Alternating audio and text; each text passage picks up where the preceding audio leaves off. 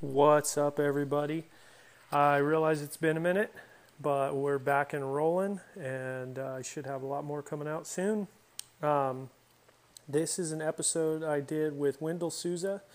We were at the Reading shoot, um, shot pretty good. This was after the first day, I think. Um, and we just kind of talked about what was on his mind. I picked his brain a little bit, um, not as long as normal, but we had a lot of fun, good conversation. Adam Ross jumped in, uh, Nick Ingham jumped in, I think Matt Tippins jumped in a little bit.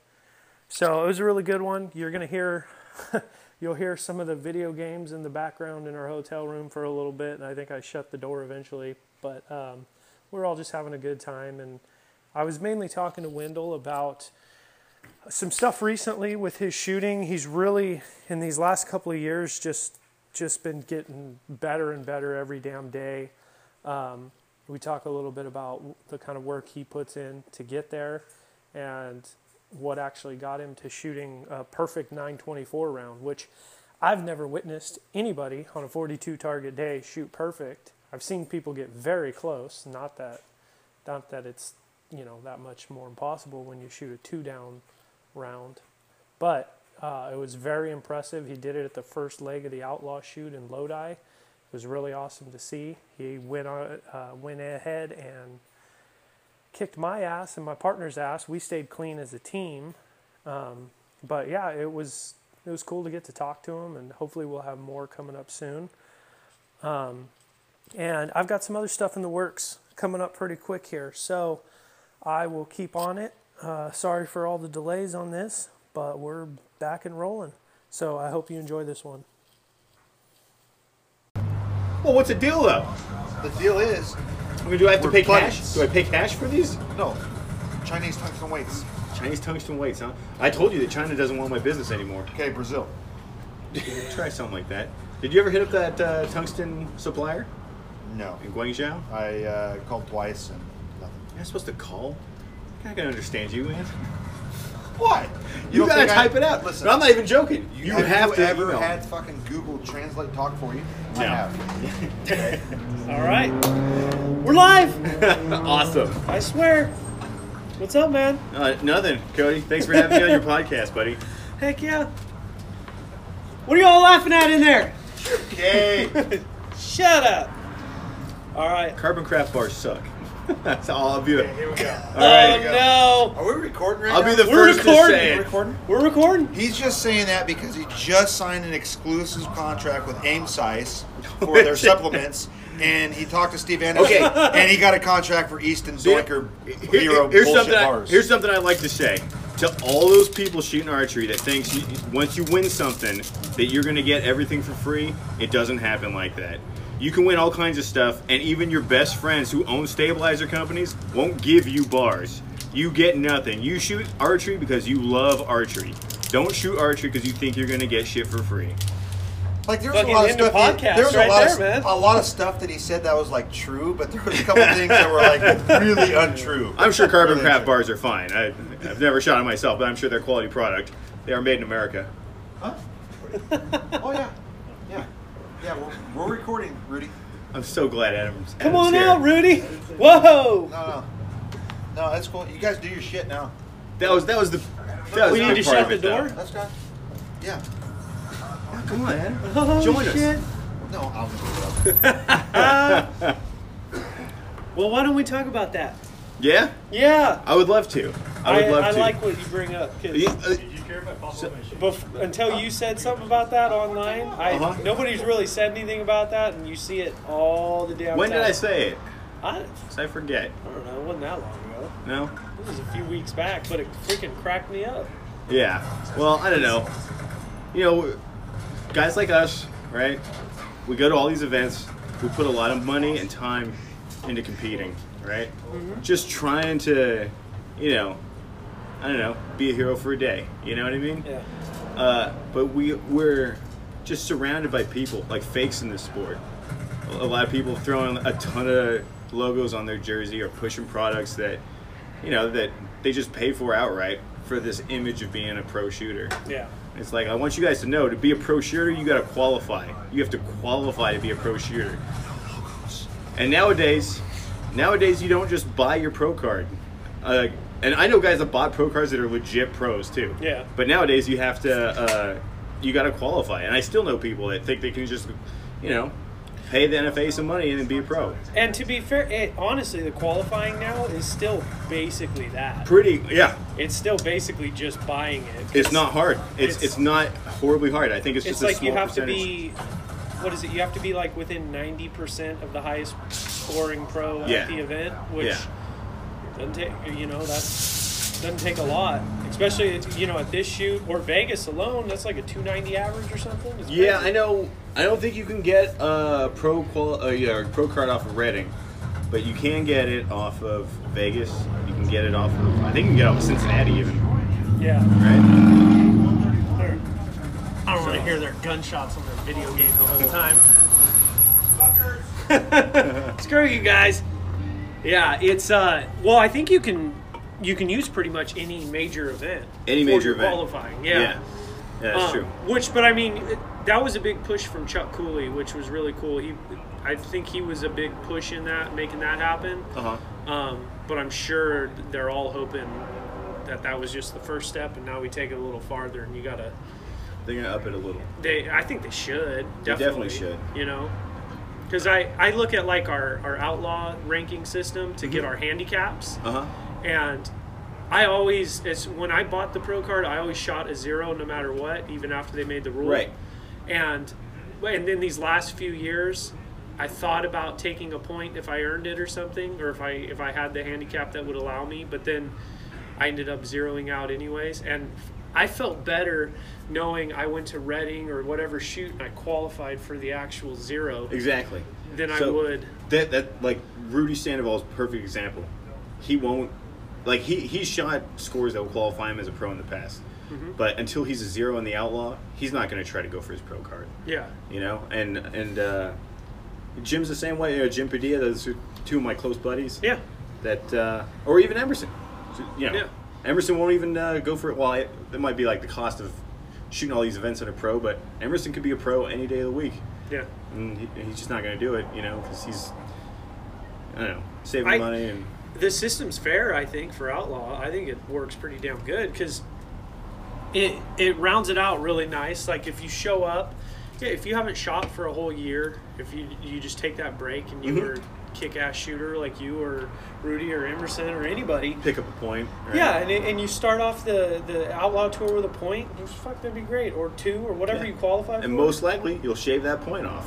right, You know, and it'll feel good. you go back back to being a zero. Yeah, Yeah, yeah, it's, it's pretty cool. I love the Outlaws. Yeah, I think I think we got a good system, and I I want to see it get bigger. I've been talking about it lately. I want Mhm. and I I want to see like our outlaw be like as big as ASA is or something. That would be really cool. Dude, everybody hates on the having so many tournaments, Mm-hmm. and it's like that's that's going at it with the mindset that you have to go to every tournament Uh huh.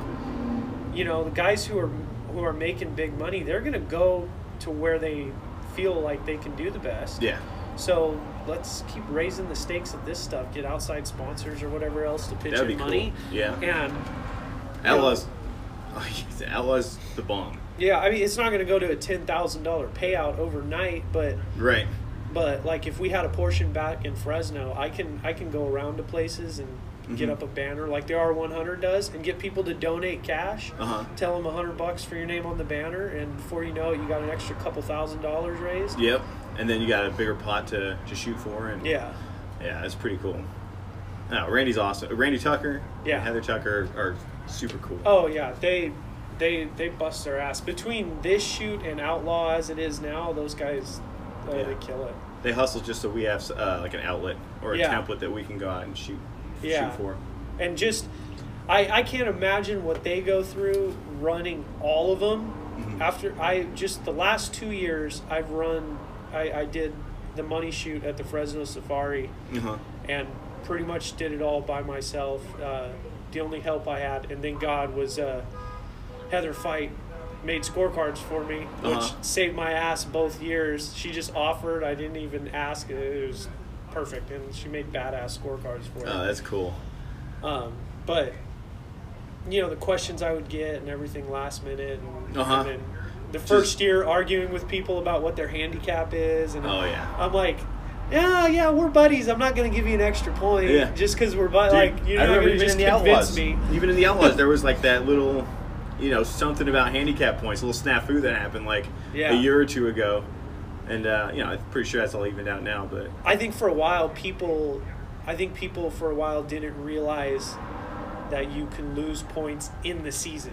right, I think they thought, "Oh, if I lose points, if I qualify at a higher score at this shoot, Mhm. it doesn't bump me up till next year." right, But right. in reality, the next shoot you're supposed it's to shoot by the next shoot. off. Yeah, I think what was it? People were like buying mulligans or something at like novelty shoots, Oh, and then shooting probably, yeah. like bananas high scores, and then not realizing that they're losing handicap points because of it. Yeah. You know, it's like, dude, okay, for everyone listening, if you want to be a good shooter, just don't buy. But if you buy mulligans, don't use them. Yeah, buy them just straight up. yeah, buy them to support the, the club or support the people organizing the shoot, but don't use them. Or save them in case you shoot a zero or yeah, or something. if you throw yeah. one into the ground, unless you're shooting the uh, Western Roundup in Oakland. Or this one of our kid, one of our people shot their first one in- right into the ground, and they were like, yeah, Oh, just gonna shoot that one again. what a way to start. yeah, God dang. Yeah, but that you know that shit happens. I yeah, I dude, I love the the safari shoots, man. And the more I look at all these other shoots, I, the more I think I don't want to travel to a bunch of other stuff. It would be cool just to to kind of grow this stuff and and have our own big tour. And, Dude, I'm with you 110. percent Yeah. I've, I've done all the other shoots. I, you Yeah. know, Yeah, you- uh, that- we did all the. You traveled last year pretty big to everything, right? Yeah, And you won. I was going for shooter of the year, and I lost shooter of the year to Connor Sears by like I think like two points. I lost to a child basically. I was gonna. Is it how how did he get it though? Is it he youth division or young Uh, adult or something? I think he's young adult, but I mean that kid was, you know, he's a Good, kid. good shooter. He's a great shooter, and uh, I think he was shooting like 27s at the Animal Round in uh, Mechanicsburg.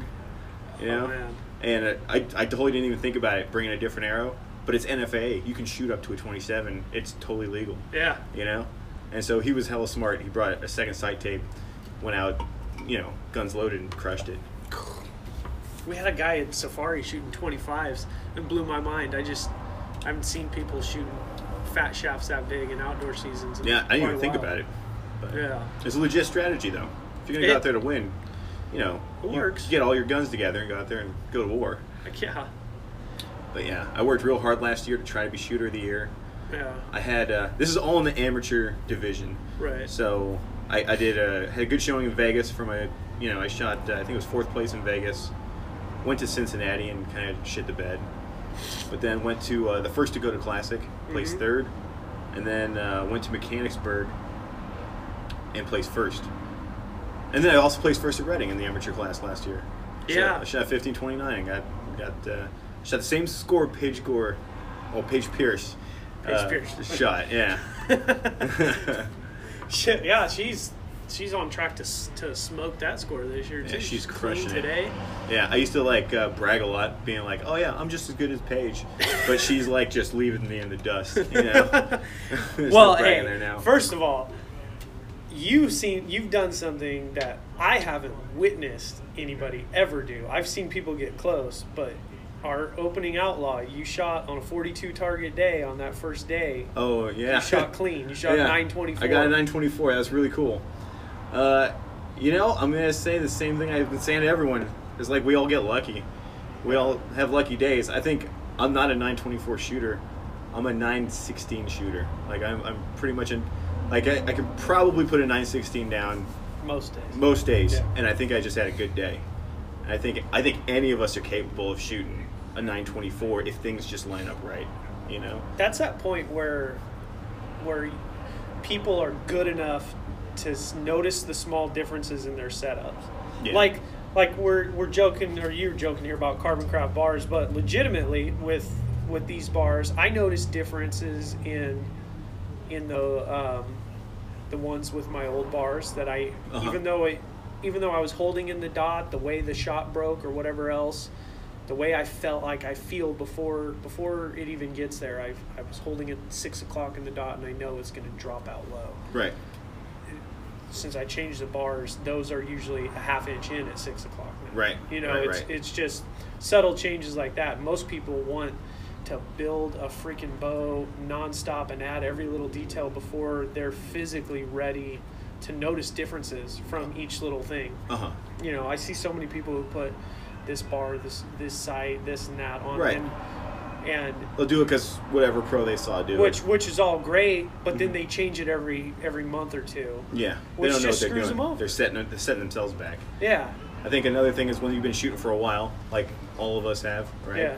You notice things like uh, maybe a couple ounce difference in a bar, a stabilizer, like overall mass weight. mm-hmm. Just like you know, we'll we'll notice the difference, uh, like a sixteenth of an inch in your draw length. I know Emerson will notice like a thirty second of an inch in his draw length.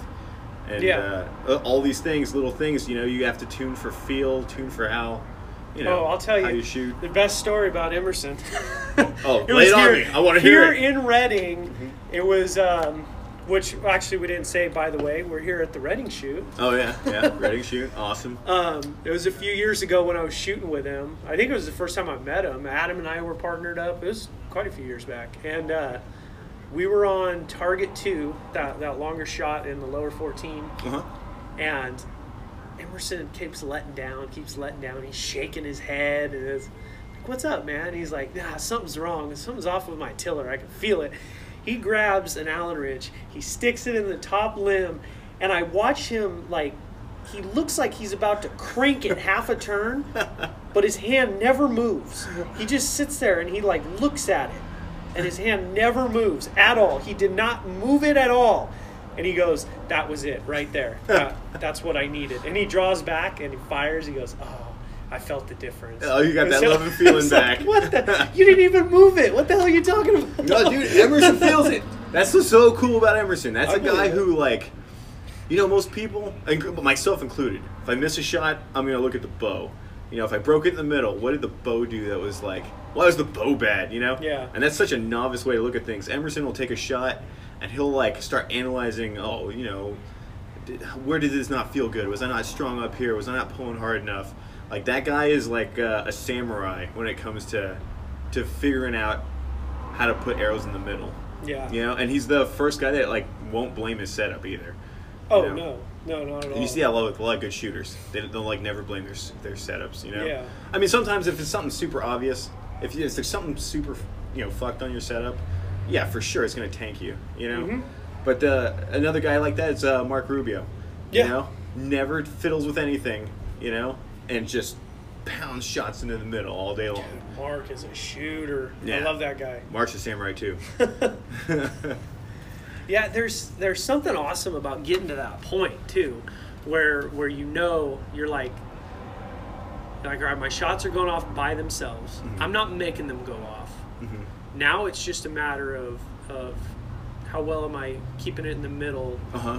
keeping that dot in the middle until it goes off, until it breaks, and it's pretty cool when you know you can you know something something's a little off and you can step aside and you know okay my shot is exactly the same every time that's not changing so now i can make these tiny tweaks Right. and try this and try that like Right. dude brian webb was at the practice butts afterwards and i was talking to him he was messing with his he's got a third of an ounce weights Uh huh. and he can feel the difference in a third Oh, yeah. and i believe him Oh, I believe him too. that guy i mean I brian's mess- another damn I with shooter st- yeah, Brian's killer. Uh, I mess with stabilizer weights all the time. Yeah. I even got like a couple ounces just sitting in my quiver pouch, like the quiver bag, you know, just to, uh, just in case, you know. In Vegas, like first day of uh, Vegas this year, I was like putting an ounce on, taking an ounce off, putting an ounce on, just to get the feel, you know, something I wanted. But you know, it's nerves. I was never gonna get that feel. I was gonna Yeah. be a, a ball of nerves all I'm- all weekend. I'm bad with stabilizers though, with setting them up because I worry, I worry too much about having way too many options to test out, Mm-hmm. especially with all the the brackets now that you can micro click in and out Yeah. and up and down. You got to be able to waste a lot of time on that Yeah, stuff. yeah, and you, it all depends on how early I get started, and then how much time I want to put into that as opposed to other things. Yeah. And that's the other thing. We're we're the all the guys with the day job and everything else, and Yeah. you know it's Yeah, we work nine to five. yeah You know, So we can't just spend Monday through Friday getting this setup dialed in perfect. Right, and that that's one of my biggest fashion fascinations with people, especially when I started the podcast, was people who do like what you did, mm-hmm. and it's like, okay, what's so what what was his answer? Nine to five, he gets off work, and is he is he putting in two three hours? Is he putting in Oh. an hour consistently? Is I was telling a couple people like the I did not get good at archery until um, I think like a year ago. I've been doing this for about three and a half years now, and um, you know I, I was lucky enough to meet Emerson, and he showed me how to shoot. You know, but then uh, there was the first place I got sponsored by was called Aloni Archery in San Leandro, and it's like a recurve shooting range. yeah. That's it oh, okay. and um, they're not like a big shop or anything. And the guy there was like, "Oh yeah, I'll sponsor you. You know, even though you shoot a compound bow, uh, you you can shoot here for free." And it was leading up to that Vegas. It was the the Vegas that I, that I shot a eight ninety nine on. Um, I had just broken up with this girl I was dating, so after work, instead of coming home, I would just go to this shop and shoot from probably five thirty till nine, like every day, shooting on Vegas target you know, and I did that for about four or five months, and then uh, you know went had a good time in Vegas, but then when outdoor season came around, I noticed that like holy shit, I can shoot, I can hold in the middle, I can shoot better, you know, like it, it made outdoor season so much easier. Shooting outdoors Yeah. a lot easier. Granted, it's not orange spots. I was like field targets was a little bit easier, but right. you know, you spend a lot of time shooting. It could be at 20 yards, and you'll iron out your you'll iron out your shot. You'll get the feel for, you know, how to get that shot to break and how to get your bow to hold and all that stuff. Yeah. So, that's that's how uh, that's how it worked out for me. And then after that, you know, always getting the, the opportunity to shoot with Emerson. He's always helped me like refine things. You know, hmm uh, help me refine things on the bow, help me refine things with my shooting form and all that. So I, I owe a lot to him. yeah. You know? I, owe a lot, uh, I owe a lot to him, and I owe a lot to uh, the owner of uh, Aloni Archery. Yeah. go, so That's pretty cool, man. I know that's the biggest thing when you first start. When you have somewhere you can shoot for free, Mhm. oh, that's a game changer. For That's 'cause, huge. Yeah, it's it's so big because you can spend so much money just trying to practice. yeah. Oh man. Well, like uh, I mean, you guys, know you guys got your your club, right? Uh huh. And that's like now Aloni is like a recurve only. So Yeah. Uh, you know, I don't I don't kind of I don't want to step over the bounds and go there and like Right. shoot up their nice Rinehart targets, you know. So I just go to our, our local club is uh, Redwood Bowmen in Oakland, Yeah. and I shoot there three times a week, maybe four times a week if if I uh, get the chance, you know. yeah. But uh, that's the way to do it. If you want to get better, if you want to get better at archery, shoot archery. Yeah. You know, maybe go find some experienced guys, you know, like you guys, and uh, tag along. It's always I, that's one of the best things is always get to know your idols in whatever the sport is and whatever you want to call them. The people that you look at and go, "Damn, I want to shoot like them." Yeah, You can go talk to them. yeah, That's the best part about archery. You send them a message on Facebook because they're not, you know, most every one of them almost is gonna yeah. hit you back up and help Yeah. you out or You whatever. rarely, you rarely find assholes in the sport. No, You know, no, the ones that are there, they they stand out. Uh, yeah. yeah, man. It's I've the the whole thing with practice and everything is always interesting to me too, and I've been trying to figure out the the sweet spot because I have my up and, ups and downs a lot too, trying to score wise. You know, I'll have my nine eighteen days and then Uh-huh. back down to nine tens, and those get frustrating and but Dude, it's like uh, I don't know. I tried. I think the most important thing when you're starting is to learn to get that clean execution, uh huh. like just non-controlled clean execution. At least for me, I can't. I obviously there's a lot of really top guys who clearly control their shot, Uh huh. but for whatever reason, they don't feel the panic I feel if I try and control a shot. Right. So, if if you can do it, you can do it. That's great. But I think, I think when you go through the time it takes, the hours a day of training to teach yourself that shot, Mhm. I kind of feel like you can shave it back a little bit and focus more on detailed things that you want to work on. You know. And, Yeah, and I agree. I don't know. I, I always try and figure out what works best too, just because, like we were saying, you got a nine to five, you finish work, Yeah, you only got a couple hours. you got a girlfriend now. You Yeah. got you know Yeah, that, now that before- that's yeah. time that you got to dedicate. And me, I got a kid and wife, and I got to do all that. and Mhm. Make sure all you know all that gets done first. Plus, I'm trying to work out all the time. Oh And yeah, I I'm see that. oh, you're dude. always on Instagram at the That's gym, killing dude. me. Late night. I'll have to wait till the kid goes to bed or something, and, and I'm like, oh man, it, it kills me sometimes. But I haven't been hitting the gym at all. I feel like I I'd get a lot better at archery if I stopped going to the gym, which is kind of funny. yeah, I felt that too. I felt that too. I think jogging helps, but Yeah, I, uh, I'm trying to, you know, I was trying to figure out if uh, what makes you strong at archery is like a strong, uh, like brain to hand, like nerve connection or something. Yes. You know what I mean? Yeah. And I know when you lift weights heavy, or if you like, you know, bench press, deadlift, and stuff. I know it taxes that that system. It also strengthens it Yeah. in the long run. But if you're trying to shoot the next day, you know, I, I bet you you're not going to hold the same. No, no, not at all. And what I found, like I would do, um, I found basically my shooting itself. I'd get to a point where if I was consistent and I worked out four to five days Mhm. every week without missing time, and I added in my shooting, Uh huh. I would find that um, chest, it, anything except for arms and shoulders, Uh-huh. it actually felt good to shoot. Because Really? it was like I was stretching out. Oh, interesting. You know, so like chest, especially after chest days, it, your chest opens up when you shoot. hmm So that felt great.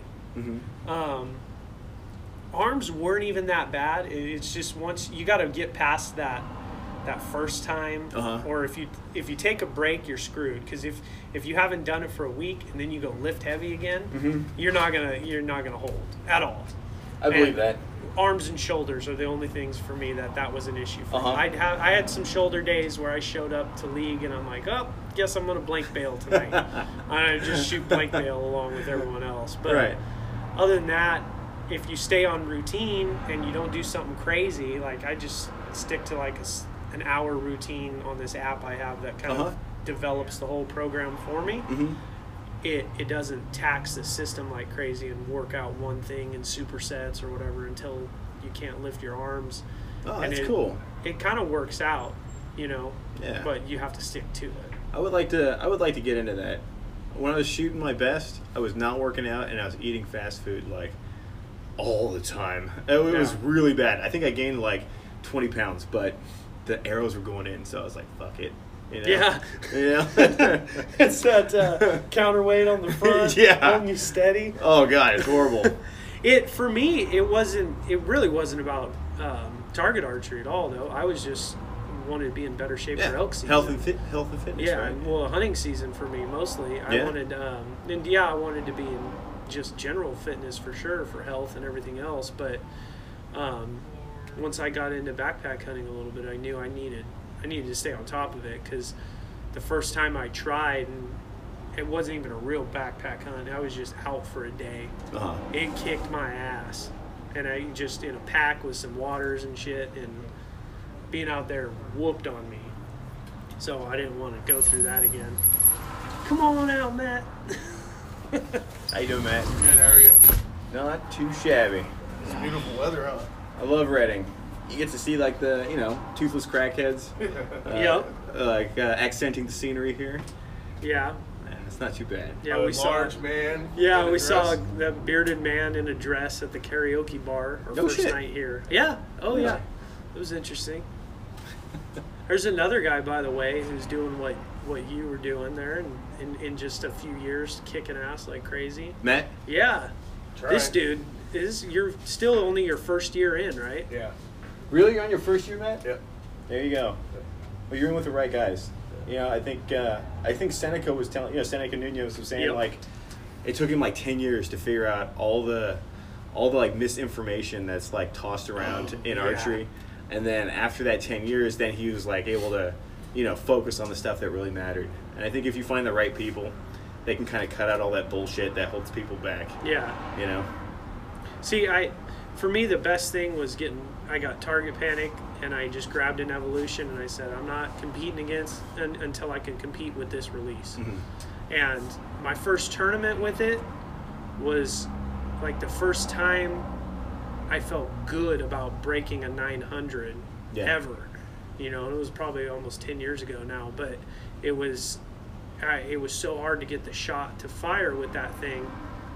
Um, and I was letting down two two or three times every target almost. Uh-huh. And it, it was killing me, but I shot the whole tournament with that release, got all the shots off great and I kept using it. I think I used it through indoor season, and then the next year I picked up the hinge Uh-huh. because I watched a video of myself shooting it, and I realized as I'm shooting, my hand was rolling, and I wasn't Uh-huh. even trying. It was just doing that, and I was like, okay, let's try a hinge.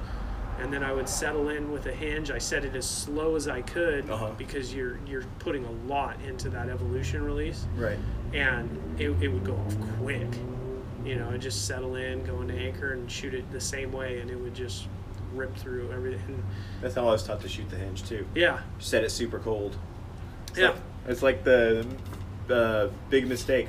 Most people that, that first get into hinge just set it incredibly hot, hmm and then they just snap shots off like you know, like it's a giant trigger. Yeah, you know, you know, especially when you use that click, and you know how quick it goes off. Yeah. If you have that click, that I think the ten thousandth is the Mhm. one that it, it goes pretty quick after the click. Uh huh. Oh man, you can hammer that all day long Mhm. and, and hit right on point. But it, it'll eventually cause you to not be able to hold in the middle. Yeah. Start doing the Kika. Scary shit, man, especially with a hinge. Did you go through that at all when you started? Any kind of target panic? Uh, you or know, did you just kind of start out the right way? I don't think I still. I've heard a lot of different things that I, I've always thought that I didn't have target panic, and that it's either from uh, shooting rifles with my dad or playing a ton of first-person shooters. I've always never felt like I've had a target panic thing where it's like on or off, on or off. But I think I think we all have like now We all have a different version. a different version Yeah. of it exactly. Now that I've, i'm older and been doing this for a while i think maybe i have something but i haven't quite put my finger on it. And uh, you know I, I feel fortunate because i've always felt like okay there's your pin that's one thing that you control. Here's your hinge you know or here's your your way you're gonna get your shot off you know? These two separate things and you just kind of manage these two things at once you know? But uh, yeah i don't know. Uh, i'm sure i have some form of target panic i just can't put my finger on it you know I mean, well, and I, it realistically anything could be it. Like I was talking with, uh, with Jaden from our shop, Uh-huh. You know Yeah. him, yeah. He, Jaden's um, awesome. So, Jaden, he, I don't know. I'm. He's controlling his button a little bit for sure. Okay. He's not hammering it or anything Uh-huh. like that, but he also he, he damn near comes to a stop in the dot. Uh-huh But he was the other day we were talking about it, freaking out. He was freaking out because he he comes to a stop, you know, like a six o'clock X mm-hmm. in the dot yeah every time he shoots. I'm like, dude, just roll with it. Adjust, you know, Uh-huh. adjust for it because if that's your spot, if you fire dead center, you're still going to be solid in that shot. uh-huh And i if you can comfortably hold in that spot, then why not? Dude? definitely roll with it because that's a target panic that's not even really a panic. It's just right. it's just just where your brain like is comfortable and i kind of i pointed out to him what he's probably doing is he's probably actually aiming with the the top of his dot on his Uh-huh. lens and using and trying to put the top of his dot in the middle of the orange. And that's you know yeah i've heard of that there's also uh, i mean this is probably not jaden but there's also people that don't like having their dot covering something you know Yeah. so they gotta like move it over or, or, or hold just off so they can see the thing they're aiming at still kind of Yeah. calms them down you know but i don't know it's probably not jaden Oh, well, the, the scariest thing I ever heard um, was uh, I think Paige was talking about it on Bow Junkie. Uh, i know what you're talking about yeah Yeah, and, and like she says it's better now, but like she starts if if she's like at 20 yards, she's inside the bottom of the dot. right If she's at 30 yards, she's at the bottom. Yeah, 40 she's yards, she's an it. inch below. Yeah. Fi- Like I don't even know how you can set a sight tape like that. but it works for her Yeah. she totally makes it work you- you she know? cleaned it today. Jesus, yeah. I know. Uh, you know, Dave Cousins said, uh, you know, I don't care what you have to do to fire a shot in the middle. Just figure the shit out and, And fire in the yeah, just Yeah. fire in the middle. So Yeah. you know, I think yeah, I I'm going. I I think I'm going to go back to what I've always been doing that kind of got me to the show and got me to a zero handicap and all that stuff because I tried to switch it up this year a little bit, being worried of of injuring myself uh-huh. because basically what I was just asking you about and how much you put into the shot. I I was trying to rip the strings off my bow Right. before when I shot, and it was effective. It's it slowed my dot down to a stop, Uh-huh. you know, and it was just a crazy hard push and pull, Uh-huh. and it would get those releases off really clean to the point where I was comfortable. I was happy to say at the end of every tournament, no matter what, I never activated it once. It fired on its own every time. right. Um, and I tried to switch that up more recently and try to learn how to do a relaxed shot Yeah. and settle in, hit the click, and then just relax And then- relax and, and Yeah.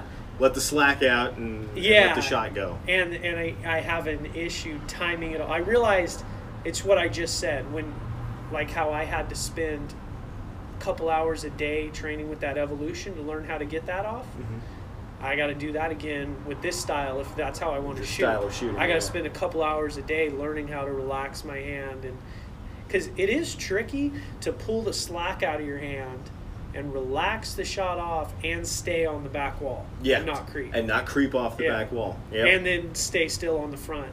yep. It is so much easier to try and rip the strings off. and Yeah, stay that's- still on the front and just That's wait. currently how I shoot. Is just Yeah. try to just jam as much, you know, and that's I put think yourself that's between what, the bow and I, I think I'm definitely going back to it because Yeah. it was so effective.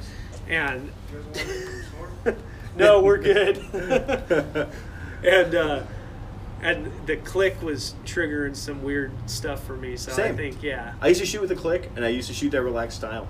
Yeah. You know, and I really liked it. But every so often, I got hung up on something. like the click. You would hit the click and then I, hit- I hit the click, hand yeah, and I relaxed my hand, and I would up. just just hang there, you yeah, know, and nothing it would happen. Yeah. But so then I, you know, over the course of like eight months of fiddling with stuff, like slowly creeping the release up faster and faster. I mean, I know I just said that's what noobs do, right? Noobs shoot a super hot release. Yeah. But now I'm at this point where I've crept this release back up to being relatively hot, and uh, I took the click out of it, and now it's just, I, you know, I set up my shot just like everyone else would, and I get that shot to go off with the, the, you know, a combination of the front and back, but it's a lot of that front arm push, that thing you were talking about. Yeah. You know. that it helps so much. It's that final thing in the end. If you know you if you learn how to put that same amount of pressure on the back, Mm-hmm. but I think it's so easy to relax that front just a little too much. Mm-hmm. And if you remember to just push it into the dot, and then Yeah. it's like in I remember vividly in my mind it was you know, I'm on that back wall, everything feels great, I'm holding good, I'm like, all right, now push it in there, and then boom and go. Right. Like it just, as soon as you start focusing on, on slowing that sight down and it slows just a touch and it's off. As soon as you start putting something into it, Yep. everything starts to steady up a Yeah. little bit, right? Tell me the best shots weren't just aggressive slamming into the front and pulling, but this gradual, like a gradual, like when you were like, okay, I'm in there. Time Yeah. to start this off, right? It's like a slow, gradual push pull, and those Yeah. are always the best shots. And yeah, they both work together. Mhm. Yeah. And then occasionally you get the one where you don't have enough on one end Yeah. and it either locks it up or it throws, Throws it, it, up- yeah. throws pushes it way the hell up and out. Isn't that crazy? You always hear like when we first started shooting, push pull is like the thing to do. hmm And then you hear guys like Bob Eiler say, "Oh yeah, push pull totally works. You know, that's the way to do it." And uh, and you never really like come around to you end up coming around to it on your own. Yeah. You know, and you're like, "Holy shit, the push pull thing actually does work." Yeah. You know? and I, I was so worried about coming up with some kind of weird injury from that and i i had started going to a massage therapist and the first thing she was like your back is all fucked up it's gonna it's like kinking your neck up and this Oh, and yeah. that and she told me everything she was gonna do to like straighten out and help me stand up with better posture and Uh-huh. stuff um, and i i thought for me it'd be better to try that and experiment failed so i'm going back to the old way Well, that's crazy. So you're pulling with your back muscles. You you must have you know you're all aligned and Yeah, I mean, I for me, my my whole thing was I was shooting, I was shooting a 29 to 29 and a half inch draw, Uh huh. and that was actually very short for me, and so I was. I was kind of scrunched up with a super high back elbow, but for me, it was like it was like preloading. Right. It's like it, it was just this tight little ball that I Yep. had going in my back, and I would come to f- anchor, and I would all I would know that push and pull from all the time training with the evolution, Uh-huh. and I would have so much into my back that I would just let off that peg, and then just just keep all of that pressure and and it got to the point where I had no choice but to use my back to keep all of that pressure. Right. and and the same thing we were just talking about just remember to keep that push on it. And usually as soon as i'm like oh hey you're not pushing enough add a little more boom it goes. Uh huh. i'm like ah oh, it was always it was always already there. Right. see the biggest the the the biggest thing like i didn't realize how that would transfer over when i started shooting that evolution. The reason i started shooting it is because i couldn't i couldn't hold in the middle Uh huh. i could drive by the middle and get it to go off Yeah. and cap was- it off right yeah right when it's in place. and it was freaking me out. And I I, sh- I grabbed the evolution, shot my tried to shoot my first shot with it at a, a blank wall, got it to go off, started aiming at a target, and almost let go of the damn release because it wouldn't fire. and I I I'm like okay, uh, I can't do that. and it's just like the first time you have a freak out panic or you try and jerk it, Uh-huh. nothing happens. So you let down. You're like, okay, well, you don't have much of a choice. So I just started focusing more on pushing and pulling the shit out of it. And it was wobbly, bouncing between the red and the yellow. And I would just wait. And, and, and slowly, after uh, just a few weeks, it started tightening up Uh huh. to the point where it would stop in the yellow. Yeah. And then from there, I would get different points of impact based on on how clean I was getting the execution. Uh-huh. Because you can get an ugly execution with those evolutions. Oh, yeah. You can Oh, yeah. just you can stay stiff on the front arm and rip it off on the back end. Yeah. As opposed to pushing and pulling. You can alter the angle of their, your evolution too. If your hand's at a different Uh-huh. angle, it's going to come off that hook just slightly different. Right. I, I was getting like, I, I also had this phase where I went through shooting the evolution and had uh, found this exact same thing that you found, where you you know you can put a lot of power into that shot and it will steady everything up. And but then I started, you know, finding out my inconsistencies with my release hand. That rotation sometimes would change the you know the angle that that release was at when the shot would break and Yeah. so then I ended up going to a hinge and seemed to solve a lot of that. Yeah. Yeah, I mean that's that and I, I went to the hinge like I said because I realized my hand was rolling slowly Yeah. slowly. And I was like, "Oh, that's how you're supposed to shoot a hinge." And I never went back cuz the button just triggers back to driving by the dot. So, it didn't really help with anything grabbing the button. What's up, Nick Ingham? Nick Ingham's joining us out Flingham here. Nation. Yep. What's up, Flingham? Just here to listen. Can I just say, Oh, Nick, shit. not to blow smoke up your ass or anything, but when I was first shooting archery, it was like, so Emerson was like the god, right? And then Emerson had said like, oh yeah, there's this guy beat me at, I think it was uh, state indoor.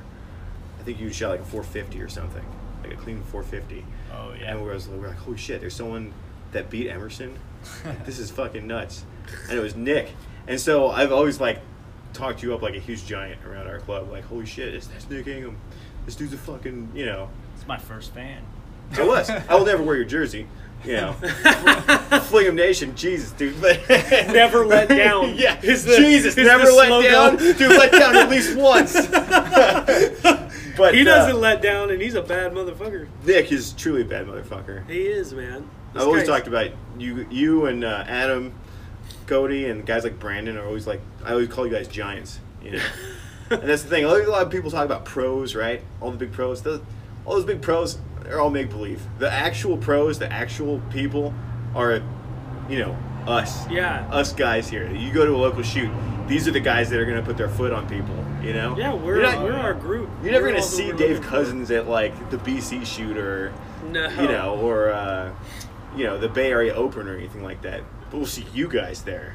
You guys will be there stepping on people. Yeah. You know, and that's what uh, I don't know. You, that's what I always thought of as like the giants in our in our sport, at least in California. That's what's cool about it. We're we're in our own different world in California for archery. Truly, It's man. a it's a whole different thing out here. yep. Not, like I said, I'm gonna beat it into the ground until it happens. Like I want the outlaw to get bigger, man. Yeah, that would be really I want cool. all those indoor shoots we do. hmm It'd be awesome to have indoor outlaw. That would be sick. Now we got a tour year round we can shoot, man. I know they're trying to. They're talking about organizing something, you know, with like West Coast and Yeah, and everyone uh, uh, Pacific Archery. They're all trying to put something together, but I th- I know it's all in the works right now. yeah. It, you can't hate on there being too many tournaments to attend all of them. Oh hell no! Exactly. It's pick and choose. Who, how, who's that hurting? If it's big enough for two tournaments the same weekend that have huge payouts to have a huge crowd there, Mhm. what's wrong with that? Yeah, nothing else. It's just gonna help the sport. Yeah. It's gonna bring more people in. Now back to the release real quick. Mm-hmm. You just jumped into that hinge, or what did you do before t- beforehand to learn to shoot it? Because Uh, so many people just grab it and basically button shoot it. They Right. just like roll it off and think that they're shooting. I think I did do that when I first had it. Yeah. Just shot it like a, a giant trigger. But uh, of course, Emerson saw that and right away was like, "No way, dude! This is how you have to shoot it." He slowed it down to like not firing. The way he rolls his releases is he he put makes them so cold that you know you got all your fingers on. You're in the you're in the very back of your pull, Yeah. and it's like r- that last tug with your shoulder blades was what gonna get it to fire.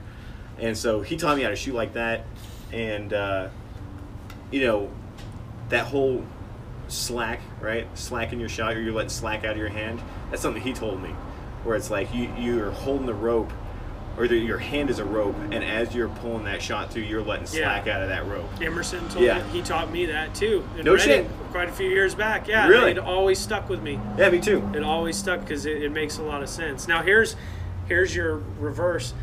How do you shoot your hinge, Nick? I just relax my hand. I, I can't do that pulling stuff. I can't multitask. He doesn't got- push and pull. He just No. goes into his anchor and relaxes. I have to focus on that spot. Yeah. If I yeah, if I start thinking about my release, I'll Mhm. drift right off and forget. How is your release set up? Super cold. No, it's super hot, so Mhm. I'm basically drawing back with one finger, and Uh-huh. then as soon as I get my second finger on there, it clicks, Mhm. and then I just lay my third finger on there and relax. And just relax it. Yeah. That's interesting. yeah. So I've never heard that, but it definitely works. So he was talking in Vegas. We were talking about that, and he was talking about how he holds on the right side of the X ring. Nick does. Yeah. I'm like shit. I can't even see the rings. I just try to cover all the yellow up and wait for it to Yeah, you ever up. see Brandon's dot? Oh, For- dude. Brandon And- gets like a custom dot. And it still doesn't cover. He Right. says it covers just a little more than the 10 because he's shooting like a 10 power. Oh, really? Tens. Yeah. Oh, damn, That big that. old dot. Yeah, that dot's like the size of a dime. No way. Yeah. I'm shooting a. I shoot an eight power, but, uh, but I use the same dot all year long. Mhm. So on an indoor, you know, for Vegas target, it looks like a like a arrow hole. You know. Yeah. So I'm just trying to put that hole over, hopefully existing holes in the middle. I'm pumped for that guy too, man. Brandon shot clean today. That's pretty badass. Brandon's kicking ass. Yeah. He's been shooting good lately. Yeah. He has been. He's been shooting really good. Yeah. He, he kicked ass at the R100 too. hmm Yeah. did- You guys came down for the R100? No, we didn't do it. Yeah. No, I was gonna take my dad up to uh, some shoot up north, but he ended up getting sick, so he Dude, we out instead. nobody showed up this year. Really? Like, like not not the big crowd that they normally get as, as far as the target guys. Mm-hmm. There was a lot of there was even more money on the pot this I year heard. too. That you know how they do that that one arrow shoot off for like the top four teams for five hundred bucks. Uh-huh. It was up to a thousand this year. Oh damn. Uh, Kerber's won it. Steph and Dan. I saw that. One thousand bucks on a shoot off. Stephanie and Dan Kerber, Yeah.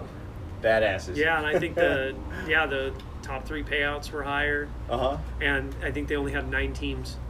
Yeah, I heard. I heard it, was, it was like wide open for Which- for people to take. Which is my point exactly. If if if an outlaw shoot someday overlaps with something else, Mhm. if you get that outside sponsorship like they do, and you still have the big money, dude, it just opens it up for more guys to win and Yeah. keeps lighting the fire under people's Yeah. asses. Keeps making more people want to go out in there and shoot more. Yeah. Oh, Dan and Stephanie gonna come back? They- Um, I know they're I taking don't a little, they're, a little, they're taking a little bit of time to just like mellow out and stuff, but Yeah, I don't know if they're going to do any more outlaw stuff. Yeah. At least this year. I mean, they didn't do the first one, so Right, right. probably not. But I know they should they should keep shooting. The first day I heard in R100 they were first place. Yeah. Yeah, Good Dan shooters, Kerber's one of my uh, favorite shooters. He was telling me like one one outlaw when I was still figuring out this like release thing. He was like, "Dude, just hold it in the middle. Just keep holding it in the middle. The shit will go off by itself. Just keep holding Yeah. it there." And I was, I think I shot like a 16, and I was like, "Dude, Dan, the shit works. Just hold it there, man." See, that's it's so interesting that you're doing the same, literally the same exact thing that I've been doing to get it to go off and just waiting for it. Mm-hmm. And do you set uh when, do you give yourself a time limit or something before you let down? Yeah, right. it out of breath or is When it? it when it dumps out of the when it bumps out of the spot, I'll let it down. Oh, so just in you don't you won't push back in. Uh, I will sometimes, but those are usually not successful shots. Yeah. If it if it if it pops out and gives me that little like oh feeling, I just let down, start over again. Yeah. You know. It's it's trippy for me when you have like when you, you'll be at like a 60 70 yarder Mm-hmm. and Oh. you'll sit you'll you'll hold beautifully on that make two beautiful shots inside out side by side Uh-huh. you go to like a 20 yarder with a fat dot and you're floating inside that Yeah. dot like You'll float right out to the yeah. border, yeah, man, and then on float the back edges in, right? and then you'll shoot a 22 on the edges Yeah. and you're like what the Yeah. fuck that would have been a solid nine in vegas what the hell's going on oh yeah, oh that wigs me out, man. I think it's just I had a it's lot just of that too much space to aim in. You're not aiming at the middle anymore. You know? Yeah. So at that point, you almost need like You're another floating. ring in there. You're floating all over the place. Yeah. Inside. Yeah, I had a lot of that happen to me today. Cut a lot of lines today. So. That you paid for the whole spot. Yeah. All right. Well, what you ended up four down. That's total? recurve talk, Dick. I shot like one today. Actually, Yeah. thi- this was my first day where every single shot Felt good. that went. Yeah, it felt good. I was holding in there, and every time I drifted out of the spot, it did the same thing. I let down, but other than that, it was solid. That's cool. Yeah, Alan did good. Alan's only three down. Yeah, I saw Yeah. that. Yeah, That's pretty awesome. Alan Burnetta. Top I'm happy 20. for him too, man. Me It's too. good to see him up there. Alan's the shit. Yeah. Al- Alan and uh, Brandon, those are like the two guys that are always Yeah. consistently up top. They really stepped it up That's this what year. I've always thought. Our freaking, our outlaw guys. By all means, we should be winning this shoot every year. Some of Yeah. us, some, some of our teams or whatever. Like, there should be groups of us every I, year that. I think it's the. Vegas effect, man. Yeah, We all just put too much pressure on ourselves. yeah. We come out here and we're going, yeah, I, you know, time to do this. Is it weird? Like, did you notice once you learned to that that type of execution and waiting for it, like, like the nerves are something different. Like Yeah. they don't affect you in the way that you can't hold. It's just like maybe maybe it takes longer for your shot to go off or something like that. Well, I don't know, man. So when I did shoot that, when I did shoot that style, I is when I shot the 899 in Vegas, and I and that very last shot was a shot I missed. Dude, Ross was there. You were, you were standing right there. I was. Yeah, Adam was right behind me, and he goes, uh, "I I missed my last shot. I was so nervous. The bow felt weightless, and I was waiting for that shot to go off. When it finally went off, I know it broke super tall, and uh, I turned around, and Adam was just like, "Come here, buddy. Give me a Oh hug." no! Was Yeah. that your first year in Vegas? No, that was my second year. Dude, still, my God, man, You're freak. No, ridiculous, dude, that was. No, you're a freak. Adam was giving me the consolation hug. Stephanie Kerber was crying. I was like, "Oh, dude, it's like I just shot a baby." Get away from me, guys! I got the lucky dog to win. How do you get your shot to go off, Adam? Yeah. Couldn't tell you. What's your shot You process? just send it. I, I, man, I got a shot process now, but what makes the hinge fire? Uh huh. Couldn't tell you. I don't know if I'm squeezing. I don't know if I'm pulling. It just goes off. That's a lie. Tell you what, Dude, it's the two best, thirty the seconds. funniest thing ever. He comes up to me one day in the shop. He's like, "But why didn't you tell me I'm supposed to have a shot process?" like, what the fuck are you talking about? Oh, man. He goes, "I was talking to Jeff Fabry at the shop one day, and Jeff was like, "What's your shot process?" He's like. Uh, draw back and fucking send it. well, fuck. I, you know, so what's it now? Is it four steps? I'm up to seven. Up to seven? Yeah, up to seven. I've kept mine at four. Four? Yeah. Yeah, I, I'm up to seven, and it's it's it's worked. It's helped. But honestly, I I know I know in my mind 100% I'm a controlled shooter as far as the release goes. Mm-hmm. But I I couldn't tell you what makes it fire. I don't know if I'm rotating it. I don't know if I'm relaxing. I couldn't tell you because I never pay attention. I just know that within two and a half to three seconds, when I'm on target naming, it goes off. Okay, so that's. I would almost say maybe you're not a controlled shooter. I think that's the explanation of a guy that knows the secret and ain't giving it up. Yeah. Exactly. You know exactly. If you don't it know is, how it goes off, you that aren't means you're not share a controlled shooter. You aren't going to share it for the fine listeners of this podcast. Yeah. Just like Mark Rubio knows how to tune a TRX 38, but he won't tell anyone. He's a smart son of a bitch. Yeah, dude. Me and Emerson barking up that tree, trying to figure out what Mark does to tune his his Mathews bow, and he's just, oh, you know, shoot it through paper, load it up with some arrows, and then just go out there and shoot the bow. Just shoot the bow, guys. What do you think we're thinking it for? Don't get that bullshit. You can go out and shoot a Nerf gun tomorrow and clean this thing. You're one of those that. guys that can shoot just as good as anybody on the top tier in the world right now. I don't. All of us can. All of us can if you Yeah. don't put it like that. Well, yeah, All of us can, but it's all about clearing the shit out between your ears. yeah, you have a really good ability to do that. And you look at us guys from Fresno, and we're we're fucked up. Now you guys. Oh yeah. You know why did? I'm not gonna say that. All of us It's shoot 'cause of the- orange dots it's more than kush. It's 'cause- anybody it's on this course. No, it's because you guys drink uh, groundwater. Like that, uh, that the well water you guys got in Fresno is bad for you. You guys get ocean spills and oil spills and shit. Yeah, but You- we drink out of the Hetch Hetchy, man. We got the Oh. cleanest water. Oh really? Mm-hmm. And, and where's that come from? Oh shit, if I know. I don't, I don't even know what Hetch Hetch Hetchy is. Yeah, that's filtered porta potty juice. Think about that tomorrow. we shoot like shit tomorrow. Oh man. Comes from Yosemite. yes.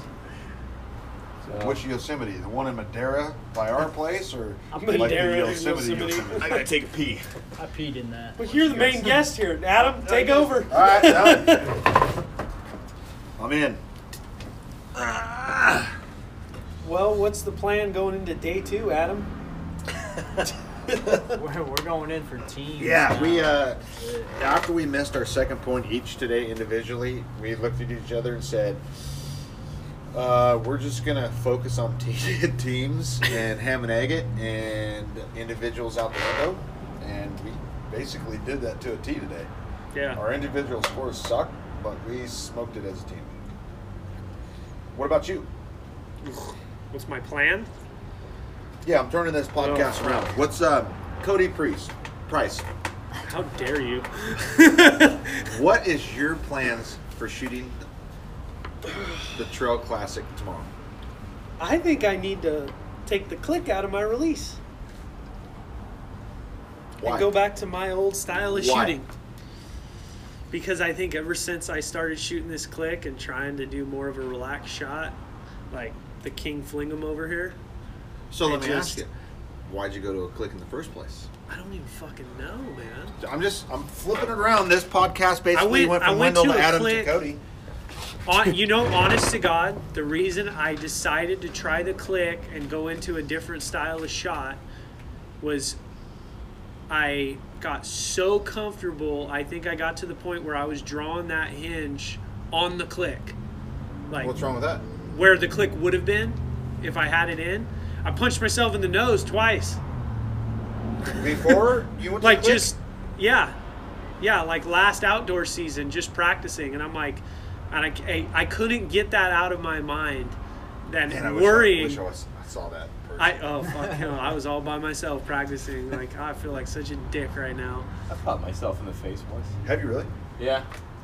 I've I was never. setting, uh, setting a hinge up for my girlfriend to use. And I, I set What a it dick! really hot and it just pop, pop myself in the face. Never, uh, never popped myself in the face, but I've uh, rolled the string off a couple of cams inside the shop trying to show customers bows before. Oh, Buddy. damn. So I was drawing, and a- after that happened once, before that, I never at all paid attention on my hand position when I drew. I just drew and trusted it, and it was wonderful. After it f- prematurely fired on me once, once or twice, I started thinking about it so much that I overcocked it forward when I would draw, and it would take me forever to get through my shot Right. process, no matter how fast I set it. Yeah, but you also shot with Bobby Eiler elbow too. yeah, but it was a beautiful Bobby execution. Eiler, Euler, Bobby Yeah. Fish. Well, yeah. So I, I added, uh, I added like two inches of draw length to my bow too. Uh-huh. To, and He was basically Lengthen it up. shooting your draw length like three months ago. Really? Yeah, yeah, and he's six foot seven. Jesus. six Do foot that seven. math. Yeah, right. Yep. He's just an inch shorter than you are, big Giant. no, I think I need to go back to that, but keep the draw length Mm-hmm. and Go back to what? The no click? the no click and rip the fucking strings off the bow when I shoot. You can also just, if you're gonna short your draw length at all, you can just do it with the cables. Just do a little bit, you know, Yeah. just That to get that little, that little edge in there. Set the click into your anchor. That way, when you get into anchor, it just clicks. Well, that's what I was doing, but it's still. Well, actually, that's a good point. But I need so I need travel. I need a good bit of travel after the click, so I'm comfortable knowing that I can keep rolling after the click and not. Why? Click's just timing. That's all it clicks for. Well, You- I got one. click? I got one release that goes off pretty fucking quick after the click, and another one that. Is it one that I gave you? I don't Could- so. could be a six thousandths click. I'm just saying. I don't know, but Dude, you guys know I got a, I got a hinge from each of you guys. Yeah. really, Yeah. Were they I got, both? I got an HT? HT for yeah, from each of you guys. well, the one for me was Aaron's. yeah, Aaron Davis. Yeah. What, you gotta have like nine of those things. That's the game plan. Hoard them. I didn't know they stopped making them. Yeah, they could be worth something someday. God damn, Dude, Emerson's hoarding them too. they got you to the show. Shoot I would HT shoot them all. too? Yeah, man. I Oh. thought he was shooting the what's the one that's more curved? The HBC. Yeah. No, man. He's Thought got he he's got the, the Or the HD Abyss. brass. Nah, dude, we're, that's all we shooting over. So like the three that I have at home, I should keep. Just give them to me, buddy. You're giving to me. I already gave you one. I I'm traded taking you. I'm taking that Listen, light one out of I your sh- truck. No, you're not. Is there a click in it? Shh. No, there's no click. Let me shoot it tomorrow. No, there's a click. You put You one just turn the moon around, dipshit. That's how all HTs That's a lot of work, Let's man. turn our If moon you got around. Big ass monkey fingers Listen. like this, you're losing springs and shit. I can do that in two and a half minutes. Mm, I don't know about that. You want to time me? No. What do you want to bet? You know what I want to see? I want to see you guys flush the fucking toilet once in a while, man. I went in there, there's like four shits piled up on top of each other. and I know they're different shits because they're all hey, different colors. Hey, I'm just saying. And the last one, Hey, smelled, the I- last one looked like chewing Listen, tobacco, listen, Adam. I'm just saying, talk to your man Rudy here. Because he was the last one to use bathroom. He's like, hey, can I use bathroom? I was like, yeah, it's not our fucking house. Dude, Rudy, you just topped it off, man. Dude, it was like flushed twice. See? See it until I told you. It wasn't me. It's clean. Oh, this is going off the said. rails quick, guys. Oh, good shit, man. Well, thanks for having me on your podcast. This- this is oh, are you nice. out? Are you rapping? No. yep. So come on. Give us talking point here, Adam. What? You can edit all this dead space down, right? No, no, no. You're, no I don't edit told you. nothing, man. Really? I just, I Yeah. Just, I send it just like Adam Ross. Yeah, let me get some stickers, Adam. Of what? It's the whole send it thing.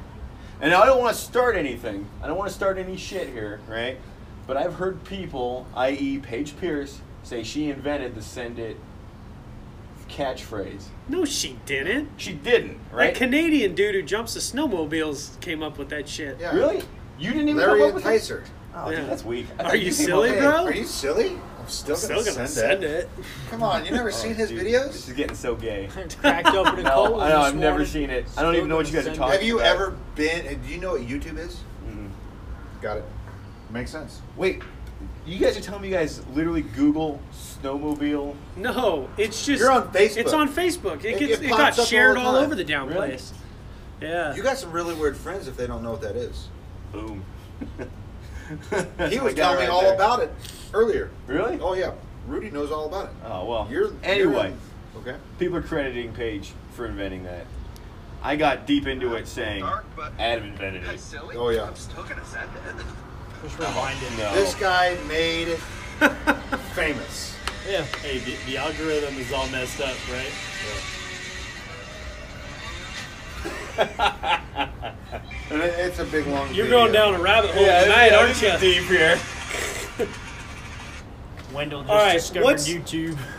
What's your differences between indoor and outdoor? Oh shit! Is it all the same damn thing for you? Are you talking about my setup, bow setup? No, like, like your- Mentally.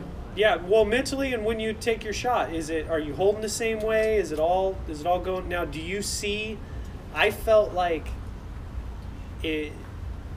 Our style worked good. Works outdoors, good for outdoors, right? but Doesn't it's work kind so a good for fucking indoors. Nightmare indoors. Yeah. yeah.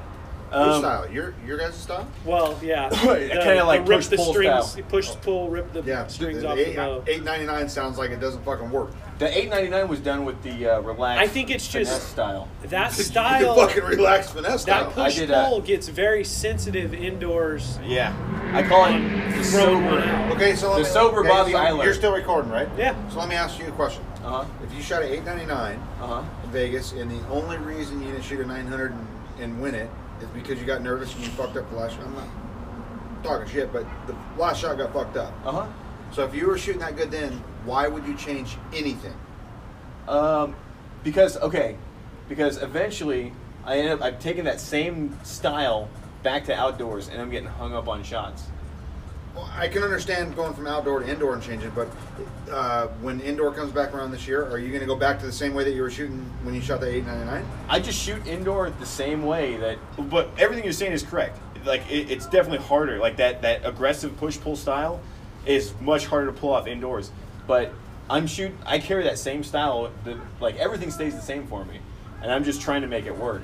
And it, you know, this year it didn't work so well. I dropped. I dropped two points in Vegas. You know, so oh, poor guy. Uh, you know, I was expecting a little better. You know, you kind of set this bar Were you from the pushing last year. this this last time? Yeah, dude. But why? That's what I'm saying. If you're shooting so good and Because shooting that- 899 at the- as relaxed That push pull style has been working. It's- Outdoors. it's been working for me. Outdoors. Yeah, but it's all it's all in your head. No, it's man. not. It, it should I mean, it is, but it isn't. exactly, exactly. So Uh, Everybody says that archery is 90% mental. I, I agree. Mm-hmm. But if you're shooting a style of, of shooting and executing a shot the style that doesn't work best for you, it's not all mental then. the So- thought the thought of changing my shot style just because I'm indoors seems like such a radical change. But if you're, You're shooting right. fucking 900s, why wouldn't you? I never shot 900. Here's the other But thing. you, but but that had nothing to do with the, the the way you were shooting the release. It had to do with the nerves. Right. Mental. Well, the thing is, this change happened gradual over a long time. I, I didn't just, I didn't like Vegas didn't end, and then I just cranked up my really super hot, and then just start ripping shots off. This was something that just gradually just happened over the course of like eight months, where I slowly, you know, increased the release speed a little bit, tack a little more weight on, you know, to your bars. But you're going from a relaxed to a push pull. Oh yeah. Ultimately, my style changed from being a relaxed shooter to a push pull shooter. Was was that not necessarily planned out, but was it designed? No. I mean, is that what you had in mind? Or No, you know what's funny is uh, I did a Dave Cousins seminar, dude, at, at uh, Pacific Archery, and he was saying you got to be a push pull shooter, and he's like, don't be a passive shooter, and I was like, well, this is all bullshit. I was like, you just catering to people to shoot like you, you know? Pretty much. And I was like, this doesn't work for me, and, and uh, sure enough, like over the course of that, you know, next couple months, I, you know, I still didn't believe in anything he'd said, but I started realizing, okay, you know, I'll speed this up so I don't get hung up here. I'll push a little bit harder to kind of steady things up here. And then, you know, that seemed to work, so I do more, a little bit more, a little bit more. Now the release is super hot, and I'm fucking pushing and pulling like crazy to get that shit to go. But you're not having the results that you were earlier. I don't know. I don't know, dude. I shot at 24 a couple weeks ago. yeah. Right? I don't know. That's a shitty I thing mean, to throw he's- around. No, no, but but Hey, but no, it's No, but it's not. it's because not. That's what I'm asking. This is facts. So that's But Yeah. but would you go?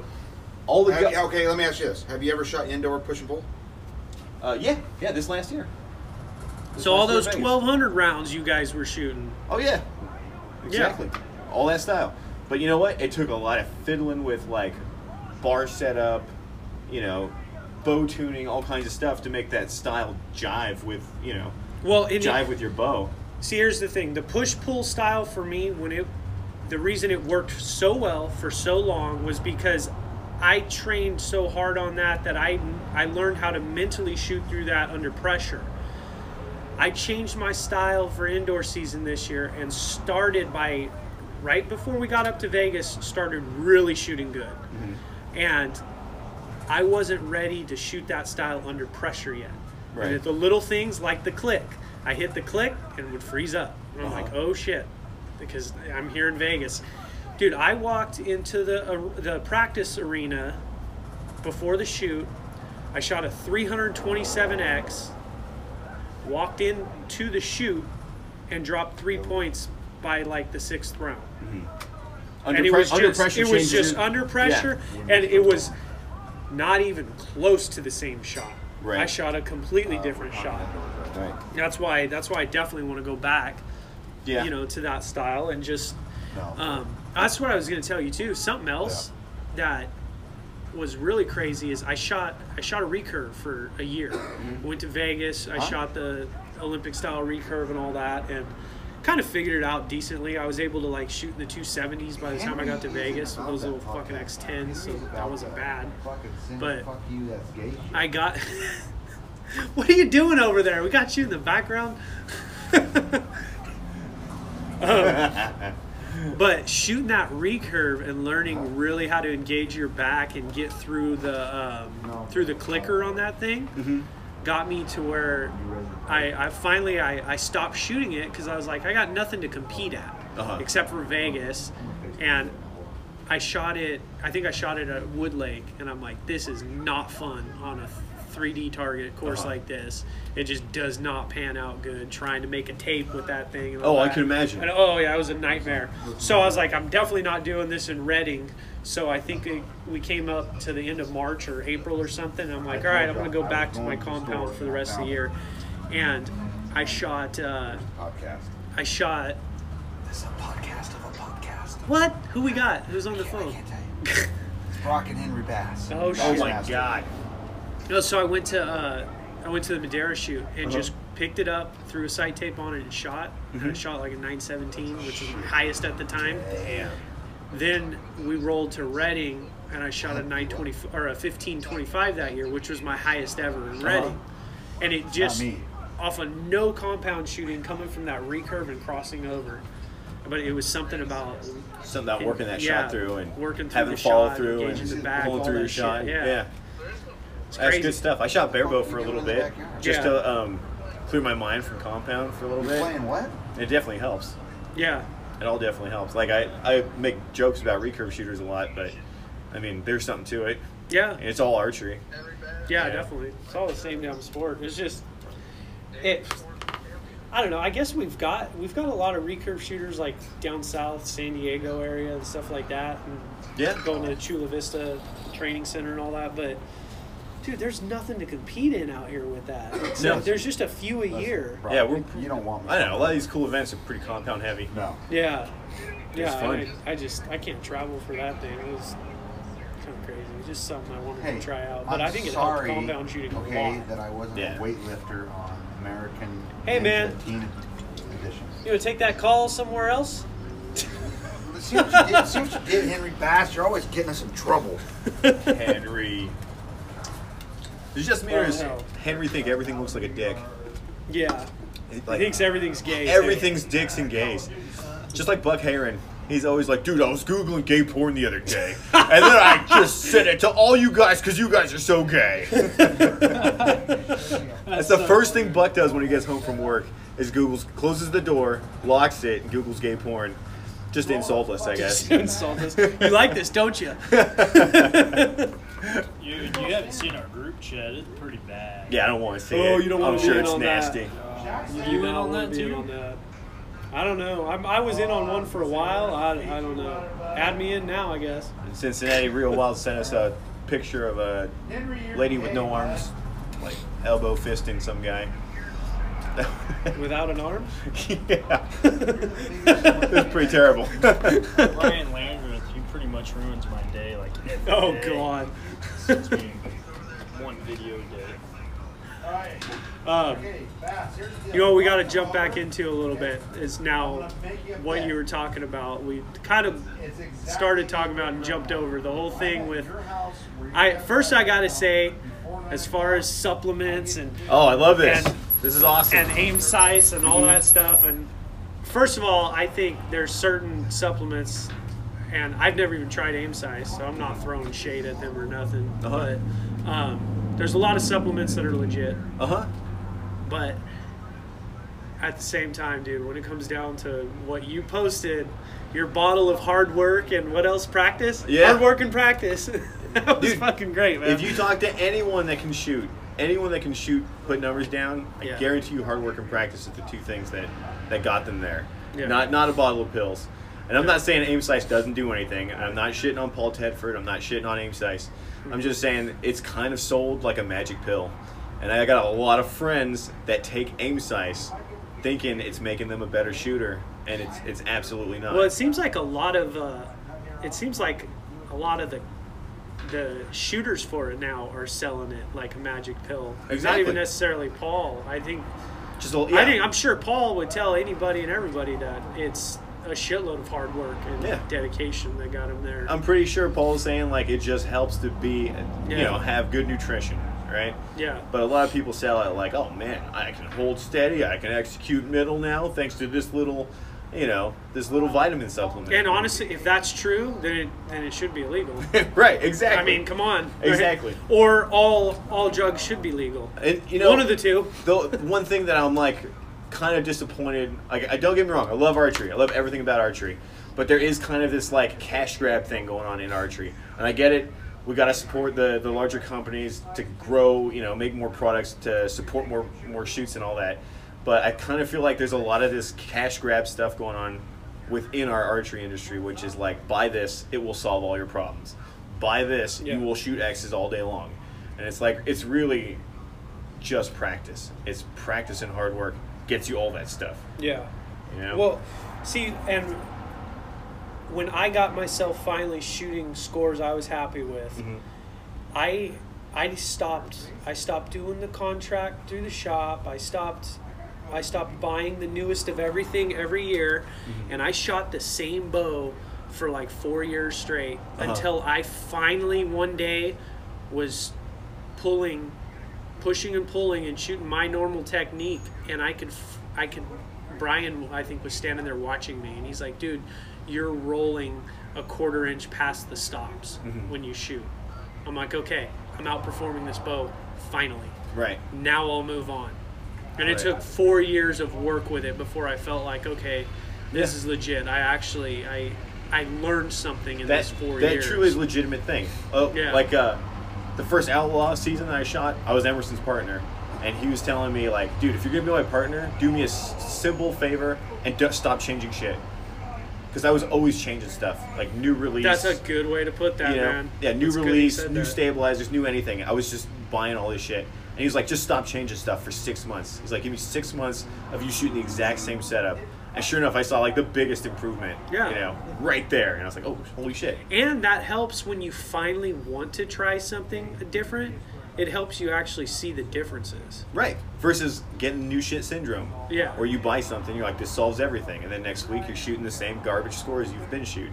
Yeah. You know, it's just so many things I'll put the new thing on my bow and I, I don't I don't gather an opinion on anything I put on my bow until after a week of shooting it. Yeah. Because I'll even even when I jumped over to Carbon Craft bars, the first week I was shooting amazing with them, a completely different thing and I'm like this might not be real. This might just be my head. just might be the syndrome. Yeah, Right. that that knows like like the whole and that that could have been a lot of what I was saying about the recurve too. Mm-hmm. That could have just been me not shooting compound for so long that I'm like no expectations. Let's just jump back in and see what the fuck happens. right.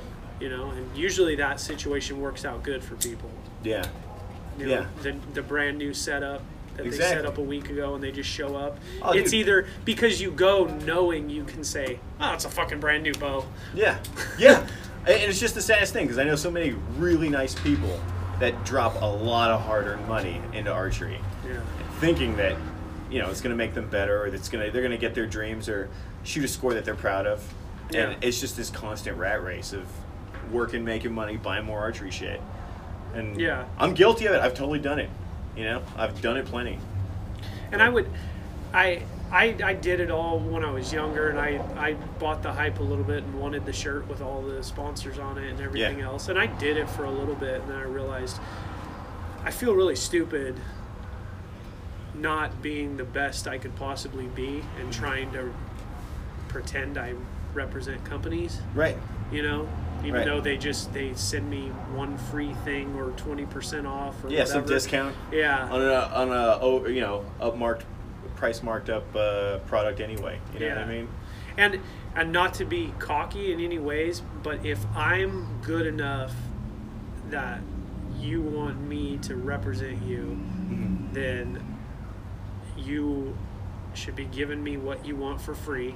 Because I'm that Right. helpful to your business or whatever. Right, there's that. So if I'm that good, I'll feel like I'll, I would do it. If it's Right. something I I believed in, and you know someone said, here, you know, here's we'll give you two of these every year or whatever, Uh huh. or, or you know, and I can actually show up and represent, Uh huh. then I would do it. Right. Right. You Totally. know? Unless that contract comes around, I'll just buy this. I'll just buy my gear. You know what I mean? But yeah, if uh, I know, yeah, no, you don't need to give me twenty percent off. No, I'm, I'm, cool. gonna wear a T-shirt and and I'll pay full price for your shit. I love Exactly. it. and I'll tell everybody how great it is. too. Exactly. You know, I gotta say, dude, I've been loving the Goonies shirt that you wear to that's the my, events. that's my, dude. That That's pretty legit, man. best thing I did for archery was start wearing comfortable T-shirts. and not the jersey, right? Dude, these fucking jerseys are hot, man. oh my god! And I re- I came up wearing the freaking cotton. The, you remember them, Nick? All the cotton jerseys cotton that had the shirt? patches on them. Oh, those fucking thick. sweaty patches. You you have these big old sweaty spots on your back and your sides, and That yeah, so many people just want to. They want to be a few years into it. And, yeah, and, and, have it's like all those sponsors. it's they want to yeah, have that it's such a it's such a niche sport that Mm-hmm. no that people probably feel really cool going back to work and saying, "Oh, I'm a sponsored archer for Yeah. all I think these it's, fifty uh, companies." And I think it's a point of pride too. You know what I mean? Yeah. Like when you get that, if you get a, a logo on your jersey, it's a point of pride, and, and you're like, hey, I'm this good. You know what I mean? And maybe that's not always earned. You know what I mean? Maybe some people just want to fast track it. Some yeah, people- it's not A lot of people earn it. There's some it's not even cockiness. It's just truth. It's, Yeah. If you're you know, Exactly, it's true. Yeah. But you know, this is a sport where there's a lot of ego. We're, we're battling our egos all the time, and, and I kind of feel like that whole throwing uh, throwing logos on just to get that look, you know, is Yeah. all kind of feeding into that ego. Yeah, it's. I mean, it's small as it is. That's I just self-image part of it, though, Yeah, that's true. because you got to feel pretty good going into the shoot. right. Yeah, but man, if if you know your shit, you can go in wearing a Goonies t-shirt. Right? Just shoot it up, you know. If you know your shot, if you know it, that arrow's gonna land behind your pin. I'm going out there tomorrow in my gardening hat. that big old yeah. That's the Sick. move right there, man. That'd be sick. But yeah, no, I, I just made this. You know, I made the aim size post. Uh, I had this idea to do it like a couple weeks ago, and then I did it just just to be funny, you know. Yeah. And uh, I, I was kind of afraid I was stepping on some friends' toes because I have a couple friends that represent aim size. I got nothing against them, and they No, shoot, no. they shoot, fucking you know killer scores. You know. Yeah. Alan Brunetta shot three down today. He's killer. Oh hell know? yeah. And and uh, you know he loves aim size, and you know that's his opinion. Or you know there's nothing wrong with that. But I guarantee you, Alan Burnett has worked hard to shoot the way he shoots, and he's been shooting that good well before aim size came out. Yeah. You know he's put down killer scores before he started shooting aim. Oh, you know, absolutely, Using yeah. supplements like that, so Yeah. you know there's that. Yeah, you definitely don't want to say that you you don't have to work as hard if you use this because Yeah. it's just not. That's not. There's no truth Oh, dude, I got a buddy who's telling me he's like, I'm on my third cycle of aim size, man, and I'm like, dude, what is this? Steroids? cycle. Yeah, it's cycle. I mean, other. I I again, I could be completely wrong. I've no. I haven't even looked at the bottle, but I'm assuming whatever everyone's talking about. With the, you're gonna burn that fucking tree down, Nick. We are in Reading, sir. Jesus, what everybody's talking about with the, like the first product or whatever, and the Vision product or whatever. Yeah, you Pro know- Focus and uh, yeah, yeah, I can't remember. Pro what Vision, Pro Uh-huh. Focus, something like that. I'm, Mhm.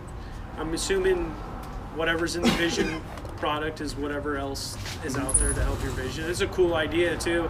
Yeah. If it works, that's awesome because yeah, vision is a big deal in this sport, obviously. Yeah. And the focus, I'm assuming it's some sort of nootropic, something like that, which I are can see that. legit and they work. Mm-hmm. Um, and of course, I if it's successful, keep expanding. And yeah, now they're using, um, you know, you've got you've got multivitamins and everything else, Uh huh.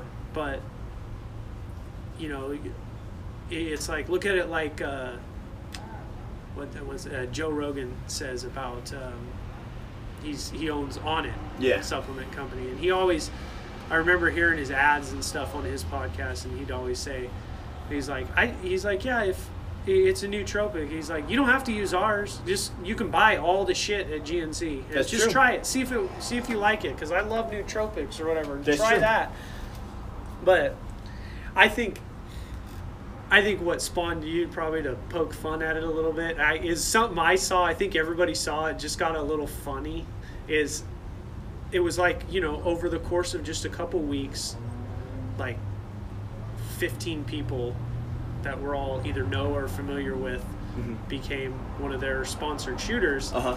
and I would I saw like a post that that said you know somebody posted on whatever page it was Target Archery or this Uh-huh. or that a question about aim size and 10 people it's the greatest thing ever use my promo code no no yeah it's, use my promo code use Uh-huh. my promo code use my promo code and it's like Right. guys Right. It's a little Exactly. I mean, exactly. you're not gonna you're not if you're getting a little kickback for promo codes or whatever Mhm. It's just becoming like a little transparent, is all. Yeah. You know. it's cool but you're not you're not gonna make are you gonna be that thrilled if you get a $12 check or whatever for Exactly. promo code i don't i don't know what it is i'm talking out my ass but No, no, dude. I, I feel you, uh, dude. I've, I've been talking to people, and it's the same thing. It's like, dude, is everyone like pushing aim size like crazy? You know? yeah And uh, you know, it's not again, not talking shit about the product, not talking shit about Paul Tedford at all. Paul's super cool guy. paul's a bad motherfucker He's a bad motherfucker, exactly. but I'm just saying, as uh, you know, as a guy that works a nine to five, you know, I'm, I don't think I can dump any money into a product that's, uh, you know, promising me something that I know comes from hard work. yeah You know, and it, anyone, anyone, any, any of those people that are sponsored by Aim Size, I guarantee you, did hard work. yeah Yeah, to get where they are. yeah to be good enough for a company to say they want to take you on you you had to bust your ass Yeah, for sure. you know For sure. And I, you know, if uh, I just anything, I, if I could tell everyone one thing is just beware of the the fix all your problems product. Like, there's no such thing.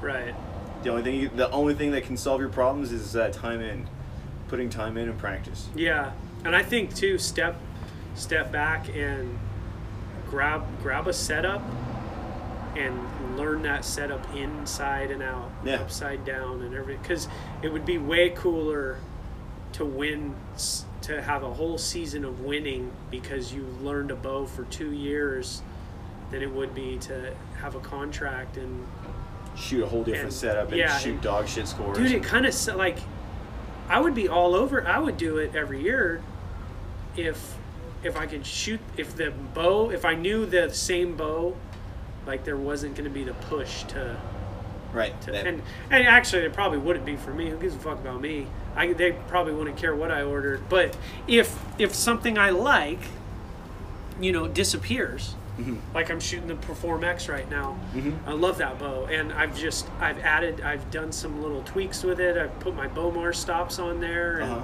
some other things that Bowmar came up with to really get those bows rocking. And if I had if that bow was gone next year, it'd be kind of like fuck. Mhm. I, I want to keep shooting this one then. Right. Like, let's not do a contract. Let's Right. keep shooting this. I finally got this thing shooting good. You know, it's rough. You can't. It's not. It's not that simple to just grab something brand new unless you are that five hour a day practice guy. You know. Yeah. I mean, uh, Freaking Damagoy. I shot a Hoyt for a long time. You know, I Yeah. shot. I have a, a Prevail that I still have, and uh, this year, you know, our, our shop decided we are going to try shooting Mathews bows.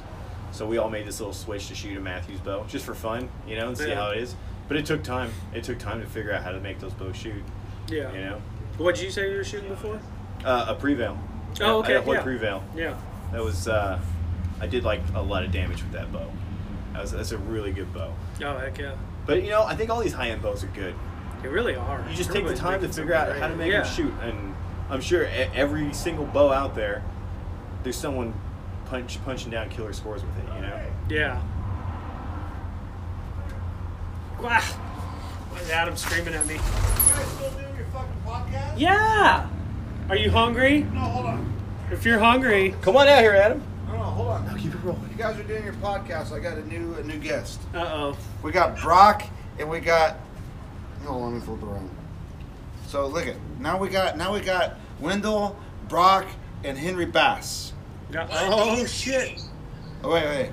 Hey, Hold on. buddy. Here we go. Here we go. Here we go. Oh, oh, hold on, hold on. Hit the power button. Hold on. These guys are gay as AIDS. What's up, Henry? What's up, Wendell? Did you guys shoot today? No, we just came to spectate. I'm a spectator. You guys just came to spectate? Yeah, yeah, I want you to shoot, bud. I shot four down today. Four down, motherfucker. How about that, huh? That's not that great. How about the hero of the day is Kai, man? Yeah. Where's Kai? Where's my? Where's he? He's out singing Hurt at the closest bar. He's at the karaoke bar singing Hurt right now in a straw cowboy hat. All right. So we're not we're not going to your place. We're going straight to the karaoke bar. All right. Okay. Are you guys really doing a fucking podcast still? Yeah. Jeez. Oh, we can wrap it. done. We can wrap it up, man. Yeah, we'll wrap it No, up here I'm in not. a minute. I'm not Hey, no, do saying a wrap it up, but I'm gonna fucking leave without you and go get food. Is all I'm saying. Let's wrap it up. Let's wrap it up Yeah, then. we'll wrap this up. God dang. It's eight fifty. You know what Is we it had? really? Yeah, motherfucker. Oh, shit. You know what I had for dinner tonight?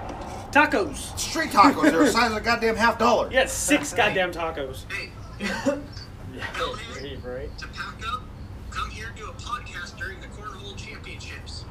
They, they bought a cornhole set from Tim Burnett. Oh no. Regulation size and everything. Henry, do you even enjoy shooting archery, man? No,